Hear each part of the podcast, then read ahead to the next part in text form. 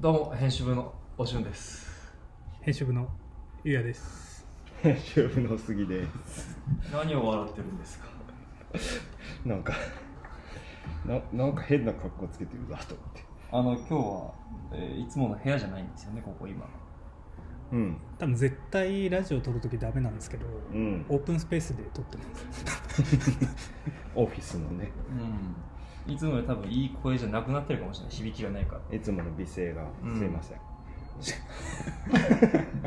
しかも外工事してるしね多分。ちょっとサイレンになってますね。遠目で、おうおう。そういえば先週プラス J 発売だったじゃないですか。ユニクロの。ジルさん。あジェルサンダーの。ーうん。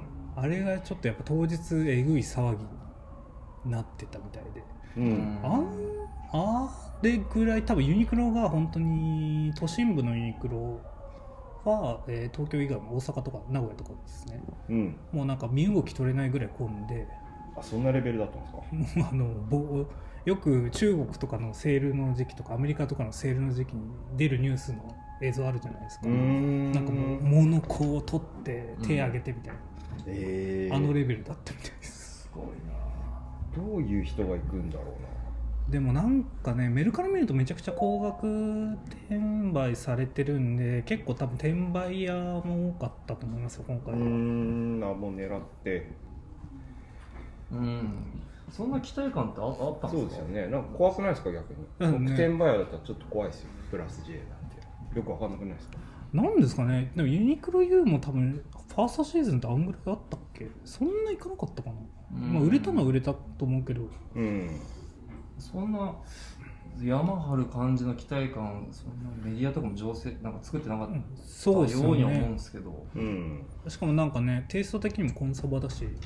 うん。まあちょっとねい今のノリでは。ちょっとユニクロとしては早いですよね、うん。なんかまあそっちにトレンド流れていくにしても完全に流れきってない段階でなんで、うんうん確かに。でぜオンライン全商品売り切れ大概ね何かしら何かしら小物とかは絶対残るのにうん。全部ですよ、へでメルカリ34倍ついてたかな値段。大体。えおお人気アイテムは中でも何なんですかね？キラーアイテム、えーダウン。うん。ダウン、うん。まあ時期的に。ダウンらしいです。おおそうですか。ただなんかメディア他のメディアで記事出てたんですけどまだ地方の店行けば全然買えるみたいです。あそうなんですか、うん、地方の店。都心部の大型店がそうなってるけど地方の店だったらまだ普通に買えたりするんで。うんうん。まあ穴場の店舗。実際に行かないとですよね。そうそう。EC はもうないですね。PC はもうないから。うーん。まあ追加で作ると思いますけどねユニクロ。いつもの。うん。じゃあ GoTo で地方ユニクロ店へっていうことですか？GoTo トラベル使ってわざわざプラス J を地域に買いに行く、まあついでに観光して。うつついてみますね韓国そうそうそう。そのダセーなそのやり方。その GoTo ん、もうプラマイゼロにはなるのかな？うまくいけば。わかりませんけど。まあそんなこんなんでまあ今日今うん。日収録日、えー、11月19 19木曜日。ですが。うん。暑い。暑いですね。そうそう冬ですねって言おうとしたんですけど今日はまさかの23度とかあるんで、ね、うん。夜もなんかロンティー1枚でいけるノリの暑さなんですけどまあまあまあまあ気持ち的には冬に迎えかけてきたということでなんかお杉さんが物申したいことがあるああなるほど。そうそうそうそう。あありがとうございます。そうそうそう。なんかすごい道を整えてい一応一応花道いやはマフラーを買ったんですよ。井上ブラザーズっていう。井上ブラザーズ井上ブラザーズっていう。伊之助じゃなくて？伊之助ではないですね。井上兄弟の。伊之助。伊之助。鬼滅の刃。うん。ああああそれですね。すいません。はいはい。で まあすごいよなんかアルパカとかに特化してるのかな。まあ他もなんかビクーニャとかすごい希少なめちゃめちゃ高いやつとかも作ってるらしいんですけど、えー初めて聞きました。べらぼうに高いですそっちはただアルパカのは思ったより高くなくてまああのー、ウィズムで見かけてかなり満足のいく買い物だったんですけどまあそれは全然確かに変えてから使えてないですね。まだあったかすぎて。あったんですうん。なんかね撮影記事で書いたの撮影しましたけどあそうですそうです。なんかヨン様みたいになってましたね。ボツカット質感が上品すぎて。あ 確かに。まだちょっと自分でもし慣れてないかもしれない。そのキャップかぶってなかったし。うんうんうん。でそれでちょっと考えたっていうか思ったのは勝手なイメージなんですけどお男の人ってマフラー苦手風な人多くないですか？マフラーをこううざがるというか。あわかりますよでも。わかりますうん。女の人とかはなんかすごいそれこそ巻き方とかもなんか研究して今年は大ぶりがいいとかなんかいろいろやるイメージあるんですけど、はいはい。男の人はそもそもなんかうざってえなみたいな、まあ。それよりダウンだねみたいな感じないですか？まあクラシコとかだったら全然ねそっちの人ドレスの人だったら全然あるかもしれないけど、うんうんうんでも高校生の時はしてましたよねみんなあれはでも制服があってもそのなんか自己顕示欲をアピールするツールがマフラーとスニーカーぐらいしかないじゃない。あっていうことじゃないですかえうち学ランの下は自由だったんでみんな。うんどういうことですか？シャツですらないんですか？シャツしてなかったんですよ、え。パーカーとか着たりするそうそうスウェットとかニットとか。いいな。ロックデラシブルースの世界 みんなサブキャラがいろんな着こなしをまあでもまあ面倒くさいからまあなんだネックゲーターとか。ネックゲーターっていうのにもっと言い方ありますよね。ネックウォーマー？ネックウォーマーか。あーうーんあれもいいんだけどな。でなんだろう。その人にちょっと言いたいのがでもマフラーってよく考えたら便利じゃないですか。なんかそれこそ今の時期上着を寒くなるかもしれない夜に向けて持ち歩くのを考えるとマフラーって結構パフォーマンスいいなって割と思ってるんですよ。まあ3組のうちの1つ温めるだけでなんか体感温度が3度あー変わっていますからね。はい。おばあちゃんみたいな、はい。ありがとう。ございますそうそういうこと。うでまあそうだんまあべまあまあまあそうか。マフラーに行こうとは思わないんですよねなんかでもななんかそんな感じしますよね。なんだろう男らしくないのかな相手。ちょっとまあ男らしくちまちまして男らしくないっていうよりまあだいぶ綺麗めな、あちょまあっと綺麗な感じに、うん、ドレスのイメージがやっぱちょっとあるからちょっと綺麗にとか、うん。ちょっとやさおというかうんうんみたいな感じはありますね、うんうんまあまあ今のスタイルとは合わないかなっていう。ああなるほどね。まあそうですね。巻き方とかもななんかよくわからなくなってきましたね。ゆうやさんでもマフラーします？して5年前ぐらいまではしてましたけどね。何があったんですか？5年前まではしてたなんだろうな。いやなんか寒かったんでしょうね。その時は。今、今あったかいアウターがあるからしてないです。うん。なんかチェスターとか着てた頃冬にチェスターとか着てたウールのコートとか着てた頃は巻いてましたね。あそっか。相性がいいアウターとかアイテムがあってそっからそのなんか自分の中で変化があると相性が悪くなったりするのがマフラーってことなんですかねじゃあ。ですかね。カジュアルななんかダウンとかにはあんま合わないかなって個人的にはうんうんうんうん思いますけどね、まあ、デサントで水沢着てマフラーみたいな人見るけど。うんうん。あなるほどなるほど。ああそっか。それで言いたいのは最近ちょびっとちょびっとこの巻き方良さそうだなと思ったのがあってパーカーとマフラーってどうどう思います？フーディー。フーフディー。ーディー、うん。なんか普通にやるとちょっとなんか2個主張してる感じしません？首が。うんあ邪魔そうに見えますけどね。そうですよね。ーなんかたまに海外で見るのかな？なんかそんなイメージあるかなえーとパーカーの上に。パーカーの上にマフラーして、うん。カラフルなニットうんみたいな。のでジョギングみたいはあはなのはたまに見るからあはあはあ。でそううんまああんまよく分からなかった言いたいことが分かったんですか結言いたいことは、えっと、普通にするのは僕もなんか嫌なんですよ。普通にフード、マフラー、えっと、パーカーをパーカーを着てマフラーを、まあ、ワンループでも何でもいいけどする気にはなんないけどこのやり方いいなってちょっとネットで見て思ったのはそのフードをまずかぶってでフードをかぶった状態で巻くマフラー。はだからフードそれで巻き終わったらフードを下ろすと。あだからフードのフードの外側にマフラーがあるみたいな図になる。えそれはどうするんですか？この垂れたマフラーを垂れたマフラーはでも、えー、とそのフードの上から巻いてる分普通の首よりは太くなるじゃないですか。巻くそうそうそうね。だから多分垂れる目長さは多分少なくなるうん少なくなる。それもそれでまたよし。あそれはそれで OK うん。これちょっと想像できないんで今度試してみていいですか？なんかこれはちゃんとねちゃんとっていうほどでもないけどちゃんとマフラーパーカーって検索した4つ目ぐらいのレディースの巻き方みたいなサイトに出てくるんでサイトで知った。巻き方。それでもマフラーのあれですよね。本性は。うん。そこのさ地肌に当然つかない分。うん。あそうです。それは良くも悪くもあるポイントですあーマフラーの素材はだから結構どうでもよくなります。なるほど。すごいなんか肌触りいいやつ買ってもうん。直接肌に触れるのはフードの方になっちゃうんで。うま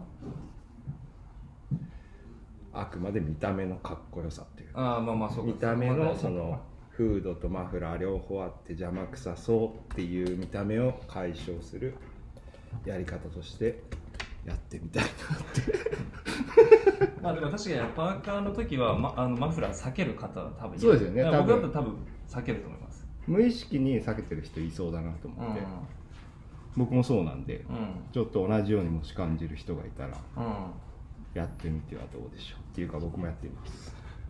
っていう話でした。いやいいじゃないですか。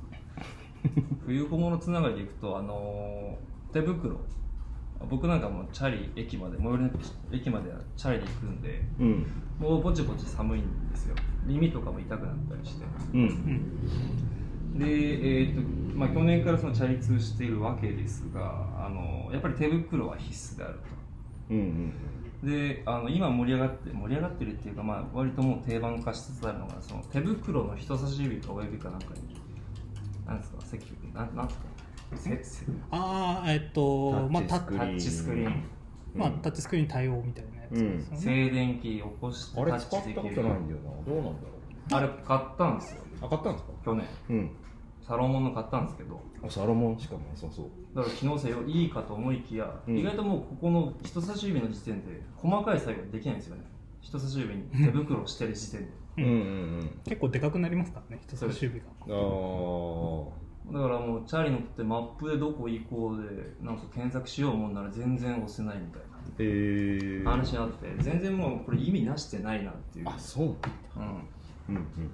タッチスクリーンまあ多少はもちろん多少というか、まあ、普通に操作はできるんですけどそういう細かい操作あ、まあ、ものはできないんでああそう。えそう本当にスワイプしてあれとか。スワイプして電話出るとかメールチェックするとかそういうのはできますけど。文字入力とかになる。がだるくなってくるうんうんですね、浜崎あゆみの聴きたい曲も違う曲流れちゃったみたいなのがあるんで。何が何に流れたんですか？あえああのあすいません適当な。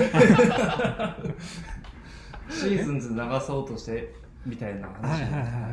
うんなんでそこ突っ込む広げようと。ああいう方面に。だからもう僕はねあのタッチスクリーンあのそれほど期待を寄せない方がいいですよっていうのはまず一つ。ああなるほど。はい。うんうんまあでまあなんだろうな。僕の結論としてはもう指抜きの方がもう全然いいやっていう感じなんですよ。もはや。ああ多少寒くても。うんうんうんその操作できないストレスよりけ結局手袋外してたんで去年とか、うんうん。だったらもう僕はもう今年からはもう指抜きで行こうっていう。意気込みで。今絶賛さ探してるんですがどうですか？なんか手袋事情とか。皆さんいや手袋ゆうやさん手袋もするイメージないですよ。あもういらないじゃない？まあでもいらないじゃない。あの徒歩ならですよ。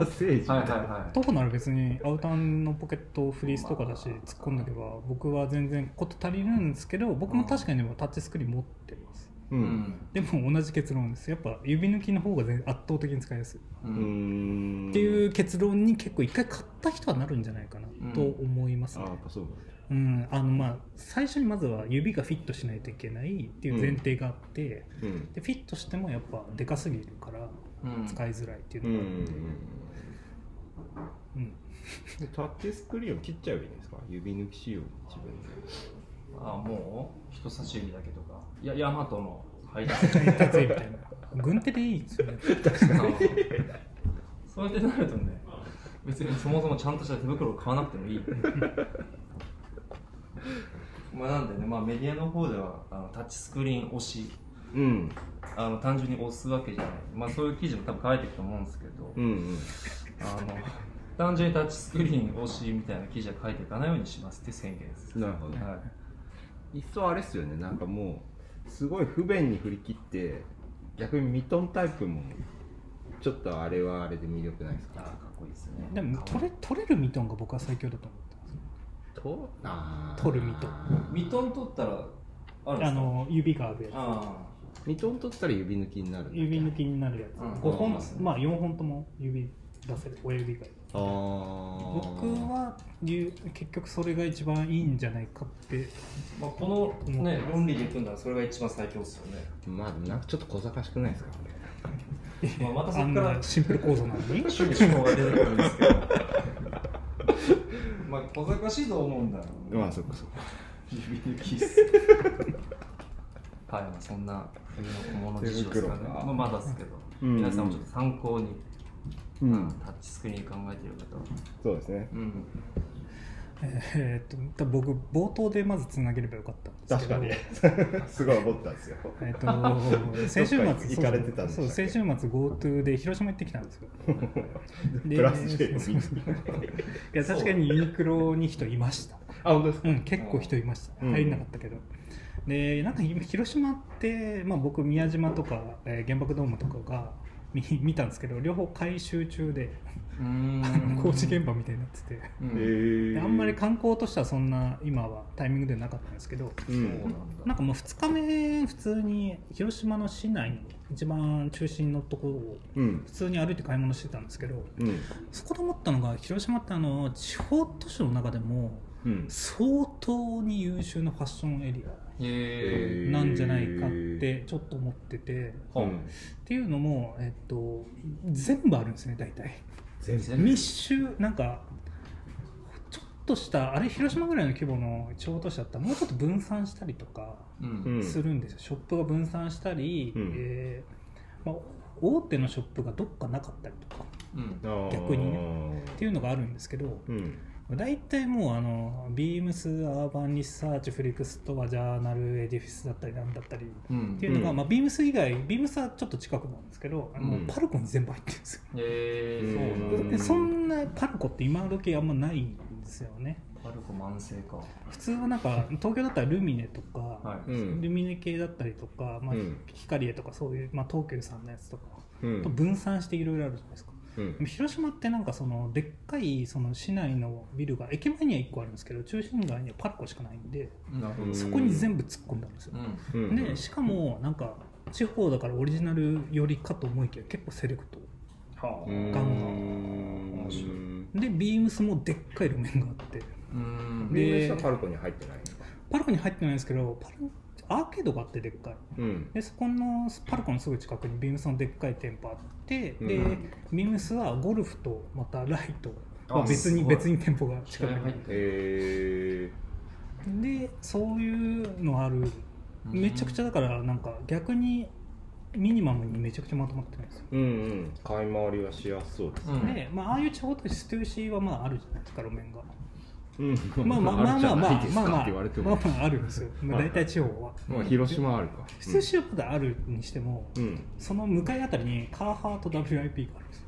うん路面が。いいですね。だから結構そういうところでもなんかもうその辺が大体揃ってる。若者が好きそうなブランドが大体あるっていうのがすごいうん。うんうんなでわだから若い子やっぱ多かったです。うん。ファッション好きそうな若い子が。なるほどね。そのなんか街の買い回りのしやすさみたいなのもなんかそのあれですね。そこ出身のファッション熱みたいなのに関係してるかもしれないですね。でパパッと見やすかったらそれは見ますよね。そうそう。で1個なんかまたハイブランド扱ってるお店もあって、まあ、うん。堺からもうその辺全部網羅してる。で、うん。そこがすごい全部全部っていう。そう全部ある ビスビムから何から。とありますそうビスビムから何からね、だからね異常なブランド数なんですよ、はい。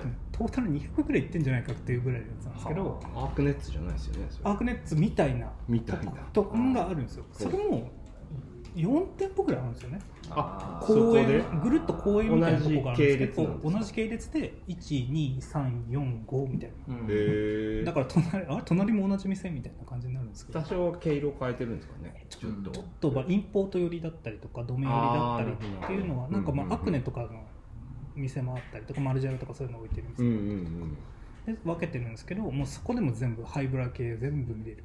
えだからもう大体見れないブランドほとんどないんじゃないか。まあちょっと弱いなと思ったのはインディーズというかあんまりインディペンデントなブランド系とあとまあ古着が少なかったかな。うん。その2つがないんですけど、まあ、メジャーは全部見れるうんっていうのがすごいなと思いました。広島ねでうち文僕文化服装学院出身なんですけどうん。広島に文校姉妹校があるんですよ唯一の。はあ文文校では。なっていうのが10年ちょい前にできたかな。はい。でなんで広島なんだろうってずっと思ってたんですけど行ったらちょっと分かりました、どなるほファッションのうん、若い子がファッションこどうで勉強するにはいいところだ。リサーチめちゃくちゃしやすいしうん。大体のブランド見れるし。うん初めてだな。そうか広島のファッションの土壌が結構綺麗にそうそうそうそう。整ってるんですね。あんなに整ってると思わなかったですね。今んとこ地方都市ナンバーワンぐらいにあのまとまってます。そうなんだ。なんか買ったりはしなかったですか？その時。う んそうですね。キャンプグッズのポップアップがあったんでそこだけですかね。あそ それはまた別別に ちなみに広島駅前のビルもなんか新しいかなんかでそこは アウトドアが強くて LLB の LLB とかフォックスファイアだったりとかうん。その辺がまとめて入ってるようなビルもあるうーん。と結構だからねファッション好きな人にとって広島って結構面白いんじゃないかなと思います、まあ、ちょっと今世界的な観光地はちょっと魅力半減ぐらいだとは思うんですけど、まうん。うん。あ、そういうなんか普通に買い物とかそういうので行っても面白いんじゃないでしょうか。えぜひぜひ。ー、広島か。広島レペゼンいや広島のプレゼンを聞いた方はぜひ。うん。広島出身の方もぜひ。うん。そうですね。確かに広島が出身の方はおのずとそれを恩恵を受けてるのもいいなうん。逆に他の町引っ越しちゃったらねなんかすごい不便に感じちゃいそう。まあなんか北陸とかもいろいろ旅行行ったことあるんですけど、うん。うん圧倒的でしたね。広島がやっぱなんかそのまとまり具合。そっか。うん。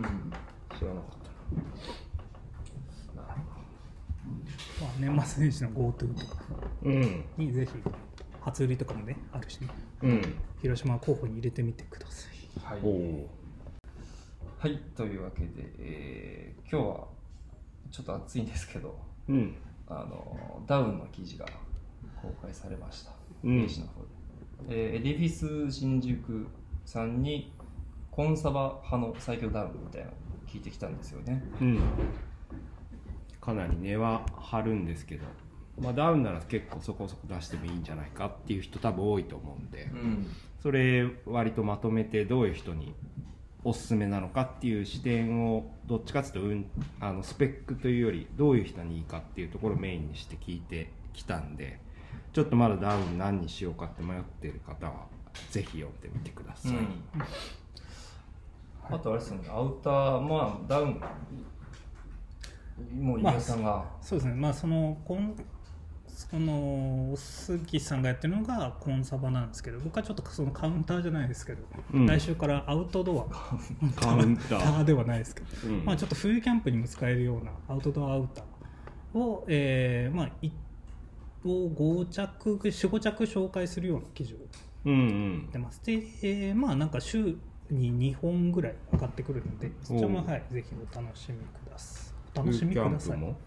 行く人多いってなんか言ってましたよね。あそうそうそうそう。あのなんかこの前テレビで見たんですけど日本のキャンプ人口が去年まででもう800万人ですっうん。去年で。去年で。うんうん。で、えー今年このコロナ禍のハンドマートブームが来たんで、うん。僕の予想では多分1000万人超えたんじゃないかな。も増えてるのは間違いない。そう。って考えると、もう国民のね10分の1まではいかないですけどそのぐらいの人がキャンプやってる。まあ確かに。すそうだごいな。そう。って考えるとめちゃくちゃすごいじゃないですか。っていうことは多分探してる人は多分相対的に多いと思うんうんですよ、うんまあどうせ買うならね。ね、で例年冬キャンプってあのクロートしか行かないですけど今年はなんか見た感じまだ予約とか結構入ってるので、ううん。んまあ、多分初めて探してる人も氷点下ね耐えうるダウンがまあ本当に今今年は氷点下を超え耐えうるダウうん。